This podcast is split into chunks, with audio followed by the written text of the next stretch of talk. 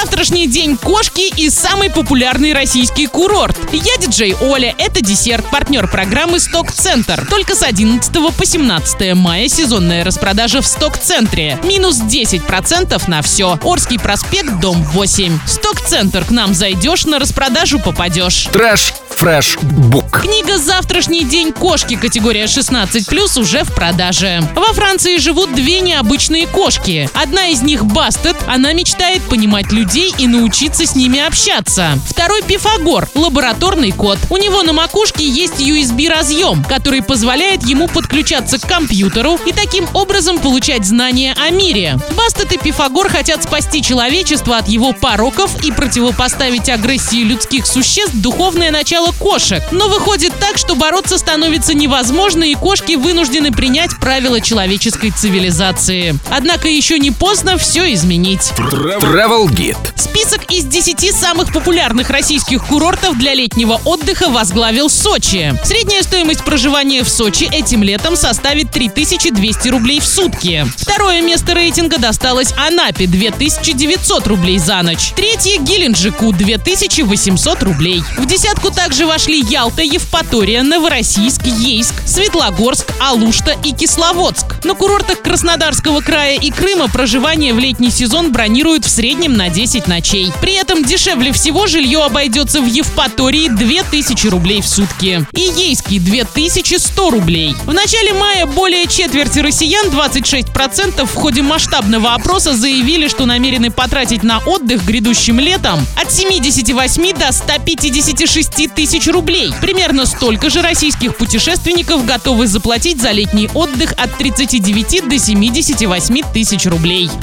Модная еда. В Сочи появилось место, где можно попробовать пищу космонавтов в тюбиках. Автоматизированный киоск с настоящей космической едой расположен в тематическом парке Сочи Парк в зоне край науки и фантастики. В ассортименте киоска борщ, гороховый суп, грибной суп, свинина с овощами, мясное пюре, мясо с гречкой, картофельное пюре с курицей, рисовая каша с курагой, творожный крем с фруктовым пюре и компот из сухофруктов. Первые и вторые блюда представлены в классических тюбиках и в самонагревающихся термопакетах. Таким образом, гости парка смогут купить общей сложности 10 из 250 блюд, включенных в полетный рацион российских космонавтов. Питание для космонавтов производится исключительно из натурального сырья, без искусственных консервантов и других добавок. Космическую еду отличают высокая энергетическая и биологическая ценность, очень долгий срок хранения и низкая чувствительность к перепадам температуры. Долететь до Сочи можно из Оренбурга за 2 часа 20 минут и по цене 5640 рублей. Либо доехать на поезде с пересадками за 2 дня 8 часов и потратив на это от 3982 рублей. На этом все. Напоминаю тебе партнер программы «Сток-центр».